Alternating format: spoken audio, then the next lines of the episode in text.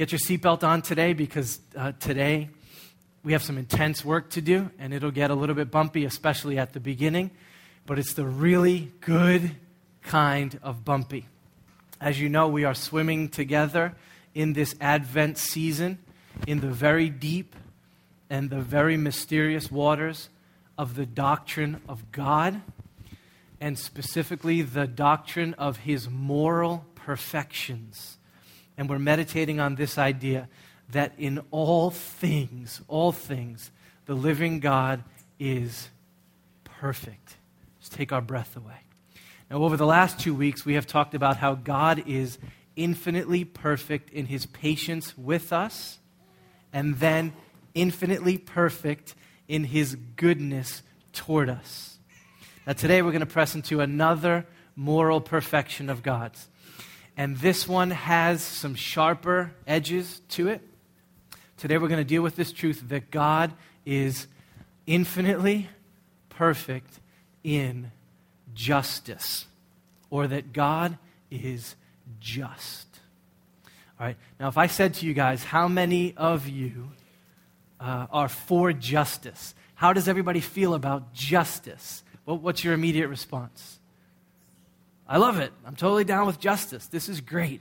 It's funny, I talked to Trevor before dedicating Gemma, and I said, Hey, we're preaching on the justice of God. And he said, Great, I love it, good. And that's the proper first reaction that someone would have to the word justice. If you show me someone who has the moral quality of being just or fair when making judgments, when assigning rewards and punishments, when enforcing law, I would say, Great, we love justice. We've got that lady with the blindfold on our dollar bill. Have you seen her? And we rejoice in that because it's a symbol of a legal system, hopefully, in our country that is blind and fair and just and impartial. I know all you guys grew up wishing that you were superheroes and you could live in the Hall of Justice and be on the Justice League. Wonder Twin powers activate, form of a puddle, and I'm going to drown the bad guys. I just lost everybody under 30 in this room. But if you're under 30, you do love CSI and you love law and order. Some of you ladies actually like cold case. Why is this? It's because we rejoice when evil or criminals are caught and prosecuted and punished and justice rolls. We are fine with that when we see injustice in our world, something in us bears up and wants to see those wrongs made right. It's because we're created in the image of God. There's something in us that knows there is right, there is wrong, and right should be rewarded, and wrong should be punished. We are all for justice. All right, because of that, we immediately, instinctively, naturally are very glad when our earthly judges who are responsible to execute justice get it right and do it well. I'll just give you a simple example. My dentist, when I was a boy, uh, my dentist was on Victory Boulevard. It's a spooky place for a kid to begin with. And every time I went to the dentist between age six or seven and 10 or 11, I had cavities. Lots of cavities, like four or five at a time and then the next time would come over in two or three. Now, granted, huge sweet tooth runs in the Cruz family, um, but that was a painful experience for me. Well, you know what was going on there? This dentist was not finding cavities in my mouth. He was padding his pocket by conveniently finding cavities in the mouths of all the kids who lived in this Staten Island neighborhood of Westerleigh. And so every time I went, I had cavities, whether or not I had cavities. Well, can you imagine my joy, my confusion as a child? So I'm brushing like crazy, I'm flossing with rope, I'm doing everything that I can. Two cavities, four cavities, just, you know, a great hatred for dentists was, was born in my heart that God is freeing me from at this point. Well, do you know what happened? Several years later, that dentist was found out for this practice. And what was my reaction when I read in the paper that he was judged in justice and found to be guilty of fraud and had his license to practice his dentistry revoked permanently. I was glad. I just went after like six straight lollipops. Boom, boom, boom, boom, boom, boom. You know those bags of Tootsie Rolls? I downed one of those. Why? Justice was served. The judge who was over that case, he got it right. We understand that we are for justice. And yet, as much as we love talking justice, when it comes to others sinning against us or criminals sinning against our society, we do not like talking justice when it comes to us sinning against God. We rejoice when an earthly judge is just, but we don't like to think about God being a judge who is just. And why is that? It's because to talk about the justice of God necessarily means talking about uncomfortable things like judgment and wrath and fury and punishment on sin. And nobody likes to talk about those things in church anymore especially in our generation. You feeling this? We live in a time and a place where preachers avoid the doctrine of the justice of God like I avoid Tom Brady's choice of footwear. Have you heard about that? Uggs. You have a much better chance of seeing me wearing Uggs up in this, Mandy gets it, in this pulpit than you do of hearing somebody in the just north of Boston area actually talking to you about the doctrine of God's justice. It's not going to happen. That's because we live in the wake of over 100 years of the heresy of modernism, liberalism, slowly getting its hands around the throat of our churches and the apostolic gospel that needs to be preached in here. This guy, Richard Niebuhr, said it best. He said, We have embraced a new gospel, and this is it. We have a God without wrath who has brought men without sin into a kingdom without judgment through the work of a Christ without a cross. You hear it in there? A God without wrath is what? He is a God who is not bothered by sin, a God who does not hold his creatures to account for his holiness, a God who just lets stuff go, a God who does not judge wickedness, a God who is only patient and kind and good a God who is not also just. That's the gospel in, in our country in deep ways. Now, gladly, that is not who the God of the Bible is. He is patient and he is good, yes, but he is also just, perfectly just. And my hope for you guys today is by the time we're done, you come to see that that is a really good thing. Okay, I'm going to read through this text, and it's one of those old school, tough judgment texts. Remember what we have said in this whole series? As we peer into the character of God, two responses in our soul fear and wonder. Trembling at who He is and reveling in who He is. Shaking in our nice white Adidas and lifting our hands in worship. Same exact reactions should be happening to you today as we hear this text and as we come to see that God is perfectly just. We tremble at his justice and we also revel in his justice. This is Genesis 18. It's the story of a couple of wicked cities called Sodom and the city called Gomorrah. I'm going to start at verse 22, give you a taste of this, and then jump down to God's judgment on these cities. Genesis 18 22. So the men turned from there and went towards Sodom, but Abraham still stood before the Lord. Then, when Abraham drew near and said, Will you indeed sweep away the righteous with the wicked? Suppose there are 50 righteous in that city. Will you then sweep away the place and not spare it for the 50 righteous who are in it?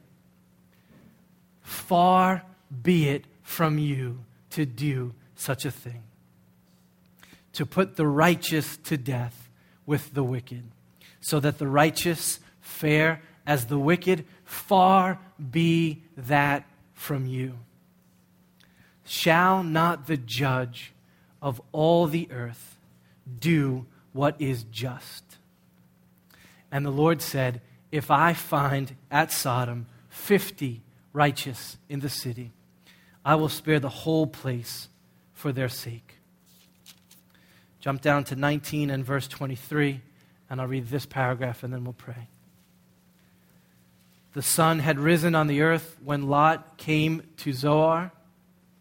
Then the Lord rained on Sodom and Gomorrah sulfur and fire from the Lord out of heaven. And he overthrew those cities and all the valley and all the inhabitants of the cities and what grew on the ground. Let's pray. Father, we come to your word. We're not ashamed of it, it is life to us. But we do need the grace of your Spirit to come and help our eyes to see and our ears to hear and our hearts to respond to the doctrine of your perfect justice. Would you be good to Seven Mile Road this morning as we press into those things? Hear my prayer and answer. Answer, I pray. Amen. Okay, so I've got news, and then I've got good news, and then I've got just even better news. That's how we're going to flow in this sermon. Let me start with the news. The news is this God is a holy judge who necessarily punishes sin. All right, scattered throughout your Bible are stories like the one that I just read and others, which seem to be these sudden stories where God executes judgment on people in very intense ways, sort of like out of nowhere, and all of a sudden. Um, we tend to avoid those stories when we can, but when we do read them or we do hear about them, we get this impression that the God of the Bible, and especially the God of the Older Testament, the first part of the Bible, he has these really bad days when he wakes up on the wrong side of his cloud and he just says, That's it. I'm going to go off on somebody today. Somebody's going to get hit and hurt very hard. I'm going to let someone have it. And then, boom, we get this story of God arbitrarily, unfairly, suddenly doing something really harsh and really terrible, which usually includes someone's death or maybe the death of a whole city. You know those stories? Um, these are justice stories. The prototype for all of these stories, which has justice and also grace mixed in, is the story of Adam and Eve in the garden. How does this go? That God, in His grace, and, and a perfectly holy, perfectly loving, perfectly good, triune God, created man and woman in His image. He placed them in a beautiful garden, and they were called to love Him and to be loved by Him and as his creatures, Adam and Eve, uh, our father and mother, owed God perfect obedience and unwavering allegiance and glad submission. That would have been a right response to the grace of their Creator. For these guys to even think about rebelling against their gracious, sovereign God, no less to actually do it it would have just been so unthinkable and so ridiculous and so ungrateful and so treasonous and so wicked and so wrong that you would probably not believe me if I told you that that is exactly what they did. But that is exactly what they did. God had given them a very clear command of His word do not eat of the fruit of the tree of the knowledge of good and evil. He was, wasn't keeping it for, from them, he was holding it for them as they grew into their holiness before him. And he gave them a warning of judgment, a command of his word. If you eat from the fruit of the tree, you will surely die. Very long and very sad story, made really short. They both disobey God's word. They eat of the fruit of the tree, and God judges them. The just penalty for their sin, even that one seemingly simple sin, is death. That is always what every sin deserves. And so God judges Adam and Eve. They are removed from the sanctuary garden of Eden, and death enters the story of man as a punishment on sin. Now we see that and we say, oh man, one sin, that's pretty harsh. No, that is right justice from God with all kinds of grace mixed into their story. But then there are other stories in the scriptures that I need us to see today where it's only the justice side of God that appears in the stories. And they just take us back. So let me run through a, couple of them very briefly so you get a feel for what inflexible justice is supposed to look like. Have you heard of Nadab and Abihu? These were Aaron's sons in the older covenant. They were raised up to be priests like their father. God had prescribed a specific way that worship was to be done among his people. One day, Nadab and Abihu decided to mess with the word and the command of God, to experiment with worship, to do it in a way that God had not commanded. And so they introduced some fire to the worship of the Lord, and God jumped out from that with fire, from their fire, and consumed them immediately. Gone, dead.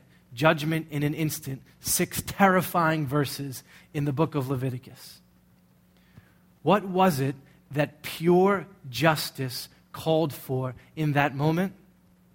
Exactly what happened. Their sin against God deserves the punishment of death. In this scene, we see that. Would you, would you, can you see what inflexible justice feels like? That's a hard story. Let me give you another one. Have you heard of Uzzah? Probably not. Uzzah was a Korahite. The Korahites were in charge with keeping the vessels of God perfectly holy for their use in worship. In his training, Uzzah was told no matter what happens, you do not touch the ark of God with your hands. This is the ark of God. You are a sinner. If you were to touch this, it would be to profane what is sacred. You don't do it. One day, the ark is being brought from a victorious battle back to Jerusalem, and Uzzah is hanging with the ark because that's his job. And the donkey hits a pothole and begins to stumble, and the ark is about to crash to the ground. And Uzzah, in reaction, forgets everything that he was taught, forgets the word of God's command to him, and he reaches out to steady the Ark of the Covenant. And what does God say or do to Uzzah? Does he say, Thank you, Uzzah, for grabbing that because it was going to fall to the ground and that would have been bad news? No. What happens? The scripture says that the anger of the Lord was kindled against Uzzah, and God struck him down because of his error, and he died right there beside the ark of God. You see what has happened here? In this moment, God has chosen to execute pure, righteous justice. He should have known better. For him to touch the ark is to profane the sacred. And in that story, God, uninhibited by mercy or grace right there, just justice, punishes him and takes his life. To sin against God is a very intense thing. I'll give you one more story. This one's from the New Covenant because sometimes, like my grandfather, we think that it's only God of the Old Covenant who's mean like that and holy, and then he gets very nice and fuzzy in the New Covenant. It's the same God. Ananias and Sapphira were a part of the early church. People were generously coming and giving their possessions so that all could um, have something to eat, somewhere to live, caring for each other in that way. And some of them were selling their homes and giving all of the money to the church. And Ananias, along with his wife, they sell one of their homes, but they put some of the money in their pocket and give some of it to the church, but pretend before God like they're giving it all so that they can get a great pat on the back. And God, by his Spirit, reveals to Peter what's been done, and he calls Ananias to account. And he says, What in the world have you done? Why have you lied to the Holy Spirit in this way? And in that moment, what happens to Ananias? He is immediately taken by the Lord. Sapphira comes in, the same story again, and her as well. You see this simple story? Uninhibited by mercy or grace, right here. This is justice. This is the judge judging in righteousness, giving sin its just reward. What did justice call for in all three of those stories? The punishment of death, the wages of sin is death. Okay, I could give you a whole bunch more. Let me stop there. What are these stories in the scripture saying to us? they are reminding us that God is a holy judge who must and does and will punish sin. See, because God is also so patient and so merciful and so long suffering and so kind, and so rarely does He uh, unleash His immediate justice, we can forget about this very important truth about God. And so, at different points in redemptive history, God reminds us or He allows us to see what His justice, uninhibited by grace, uninhibited by mercy, untouched by His um, goodness in that moment, just His pure justice, what that is like. And when a perfectly holy God gives a sinner exactly what justice demands, it is terrifying. These justice stories show us what is supposed to happen to sinners when they sin. When we read them, we are not supposed to think that shouldn't have happened to them. When we read them, we are supposed to think this is what should happen immediately to every sinner, purely based on justice. So here's my news be informed that God is a judge who has the responsibility and the power to execute justice, and we will all give an account of our lives before this judge. Okay, that's the news. Here's some good news. This God who will judge us is perfectly just. So now I'm pressing into the doctrine of, of the justice of God. Moses says this as beautifully as anybody in the scriptures. Uh, his very last words, his very last song, he begins it with this refrain. It's beautiful. God, the rock, his work is perfect, for all his ways are justice. He is a God of faithfulness and without iniquity, just and upright is he. There's the doctrine of the justice of God. Can you hear it in there? There are no mistakes made when God judges. He does not play favorites. He never shows partiality and winks at his buddy to get him off the hook while someone else suffers who shouldn't. He is not lacking any information when he comes to execute justice. He never gets a case wrong. He is always, every time, perfect in his justice. The good news is that this is what kind of a judge ours is. Okay, another way of saying this is to say that God is not like Dexter. Do you guys know about this show? So, this is one of those points where not recommending that you watch this show, but using it as a cultural artifact to help make this point to you. Somebody told me I had to jump online and just check out the basics of the show because it was so unique. Here's what's going on with this show this guy, Dexter, is a serial killer, but he's a good guy.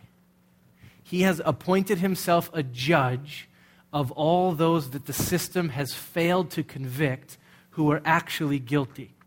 So, uh, episode by episode by episode, he waits till someone who is guilty of a crime has a technicality in their case where they get off. But here comes Dexter to execute justice on the person who thought that they had gotten free. It's a very dark kind of a show, sort of a little twist on, on that and there. The, here's the thing that troubled me deeply in the couple of episodes that I have checked out Dexter is a judge, but he is not like God. So there's this one scene where he gets his next target, whose life he's going to take in judgment. And he thinks that this person deserves to die, and so he's going to make sure that they do. And in this scene, about two seconds before he does his deed, the person blurts out some new information that Dexter did not previously know about. And all of a sudden, he lowers his knife and he pauses, and they have this conversation. And this new information changes his mind And he lets this person go. And I was terrified in that moment to think, what would it be like to have a judge who has the power to execute justice but doesn't have all the facts? Later on in this other episode that I saw, he actually allows the life of someone to be taken so that he can go free. Are you feeling that injustice in there? He had the power to do what was right, but to spare his own neck, Dexter, the great judge of this series, allows an innocent person to be victimized so that he can skate free. I have very good news for you guys. God is not a judge like that. Whenever he executes justice, he always does it perfectly, patiently, carefully, and righteously. This is why I read to you the story of Sodom and, Sodom and Gomorrah from that text earlier. What's going on in this story? God is getting ready to judge these two cities down in the valley for their unrepentant, vicious sin. Do you guys know what Vegas is like at about 2 a.m. on a Friday morning? That's what Sodom and Gomorrah were like 24 hours a day, seven days a week. Social injustice, sexual perversion, citywide violence, just a huge mess.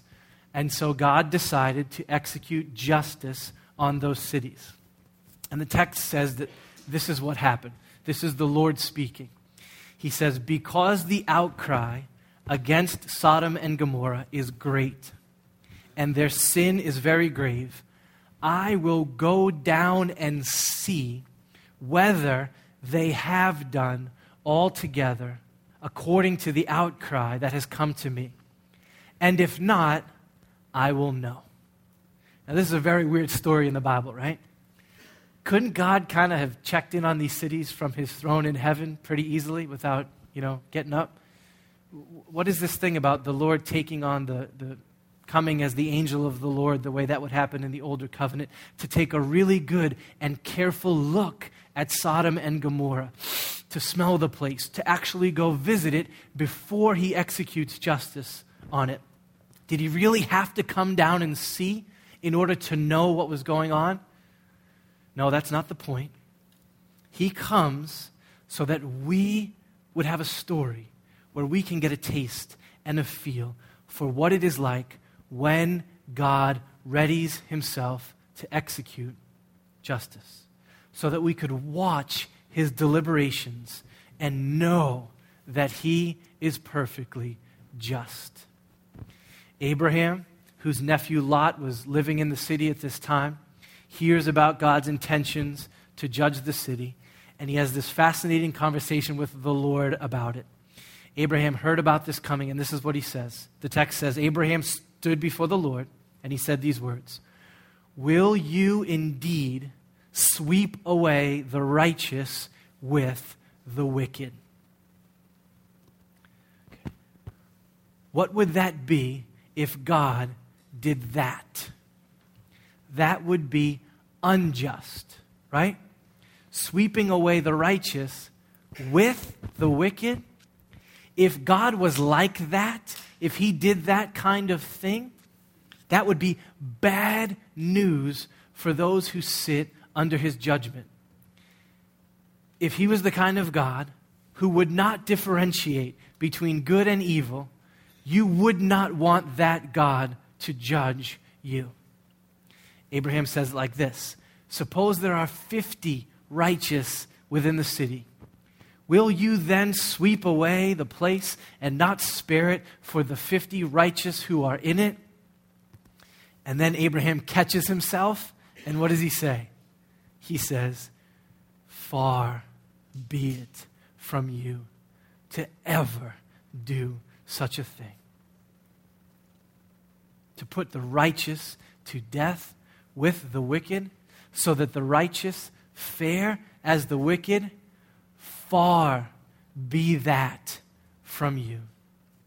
Shall not the judge of all the earth do what is just? And what is the answer to Abraham's rhetorical question right there. What's the answer? Yes. Yes. The God who judges the earth always, always, always does what is just.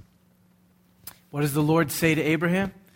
He says, If I find at Sodom 50 righteous in the city, I will spare the whole place for their sake. Then, if you know the story, I didn't read the whole thing, but they go back and forth. Well, what if you find 40? I will spare the place for their sake. What if you find 30? I will spare the place for their sake. I will do what is right. What if you find 20? I will do what is right. What if you find 10? I will do what is right. God is careful and patient and slow and righteous in executing justice. Now, does God relent in his judgment in that story? No. We read it. He pours out his wrath on those cities. But what's the point of the story? He is perfectly just in his judgment on their sin. And that is always the case. And I need you guys to hear this as very good news today. Not only is God perfectly patient and perfectly good, He is perfectly just. The judge is just, you guys. The wicked will not stand. Don't worry. The innocent will never be condemned. Don't worry. All wrongs will be made right.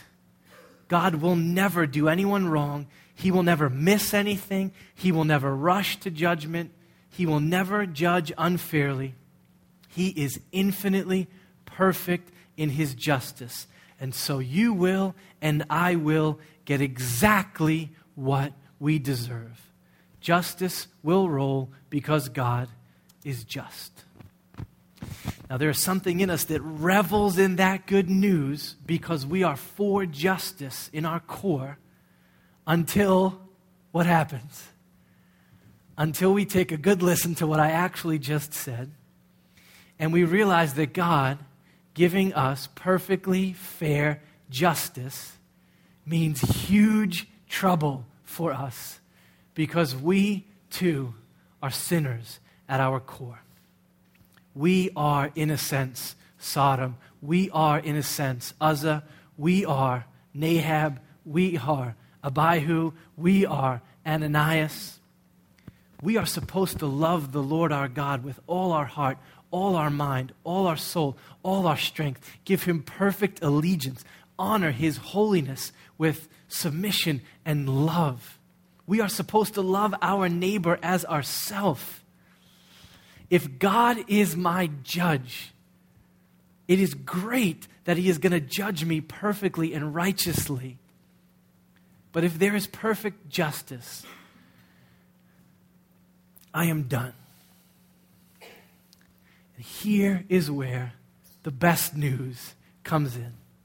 So the news was what? Yeah, there is a judge who will judge all men. The good news was what? When he does that, it will be righteous because the judge is perfectly just. And the very best news is this so blow your mind the perfectly just judge who will judge us, has already taken our judgment on himself so that we can escape the just wrath that we deserve and instead receive life. Let me abbreviate that for you, and I'll just say it like this The best news is that our judge is Jesus. All right, if there was one second left on the clock and the Celts were down by one, and you were just begging for somebody to get fouled, who would that person be that you are desperate to see step to the free throw line in that minute? Don't say Shaq, please. It's Ray Allen, right? One of the greatest shooters in NBA history. A buttery stroke, over 90% from the line. If you see number 20 going to the line, you rejoice. If there was a fisticuffs about to go down in the back schoolyard and you needed one of our pastors to come down and throw on your side, Who would you want that to be? Neither of the mats, right? You'll take Kevin, he's tough as nails. You'll take Joey, he grew up in Lynn. You'll take Brent, he's a captain in the army. You'll take Justin. Uh, can it not be Matt or, or Matt? And especially the Matt that's up front, please. Right? You see Joey out there with you. And what? Is that a good thing? That's who I would want out there with me. I would rejoice if Joey was my Tony and I was Riff, or whichever way that one works. Okay. Right, hold that in your mind and let me ask you a glorious question and an important one. If you knew that you were going to stand before the judge of your soul, who would you want it to be who has been given the authority to judge you? How about the perfectly just one who has given his life to make you righteous? Man, would that be the best news in the world? And that's the great news of the gospel. This is why I read from Romans 3 to begin earlier today. Paul is laying out the hard doom that I have hit you guys with today. I love it that you're still with me. The doom that is faced by every one of us because of our sin. He says, hey, Jew, Gentile, man, woman, hip hop, country, all of the above, all of us. There is no distinction, for all have sinned and fallen short of the glory of God. In other words, all are Nadab, all are Uzzah, all are Sodom, all are Adam. All of us should be on the receiving end of condemnation, of the inflexible and fierce, righteous justice of God on our utter contempt for His glory, His love, His grace, His holiness. Except for what? What's the best news? Except for the fact that, verse 24, we have been justified by His grace through the redemption that is in Jesus Christ, whom God put forward as a propitiation by his blood. You must not know exactly what that means because if you did, you would be shouting and hollering in joy right now. So let me lay this out for you. Propitiation is a big word that means wrath absorber or wrath taker. In other words, Jesus Christ endured the penalty that we deserved for our sin. Remember, God is just. I've been telling you that for 35 minutes now. The penalty for our sin had to come, justice had to roll somewhere. And the punishment that should land on us has landed on Jesus. The fire and the brimstone that should have dropped on our sin dropped on Jesus on the cross. The death that we should have died, the wages that we should have paid, it was taken by Jesus. Justice was served on the cross. What does this mean? This means that we can be found righteous when our time comes to be judged. That in love, Jesus already bore our wrath. It's already done. And so when we would stand before our judge, we have hope that he can remain perfectly just and we can simultaneously be justified. That's the gospel. Verse 25 it was to show his righteousness so that he might be just and everything Pastor Matt has said today stands. And so that he might be the justifier of the one who has faith in Jesus. What a surprise! What a delight that our sin has been taken away and that the one who took it away will judge us. Jonathan Edwards says it like this, way better than I could have said it. So just hear it with me. It is for the abundant consolation of the saints. In other words, something we should be super jacked about that their own Redeemer is appointed to be their judge. You feeling that? That the same person who spilled his blood for them has the determination or the judgment of their state left in his hands so that they need not doubt, but that they shall have what he was at so much cost to procure for them. And then he says this What matter of joy to them will it be on the last day to lift up their eyes and behold the person in whom they have trusted for their salvation, the one to whom they have fled for their refuge, the one upon whom they have built as their foundation for eternity, the one whose voice they have often heard inviting them to himself for protection and safety, coming to judge them.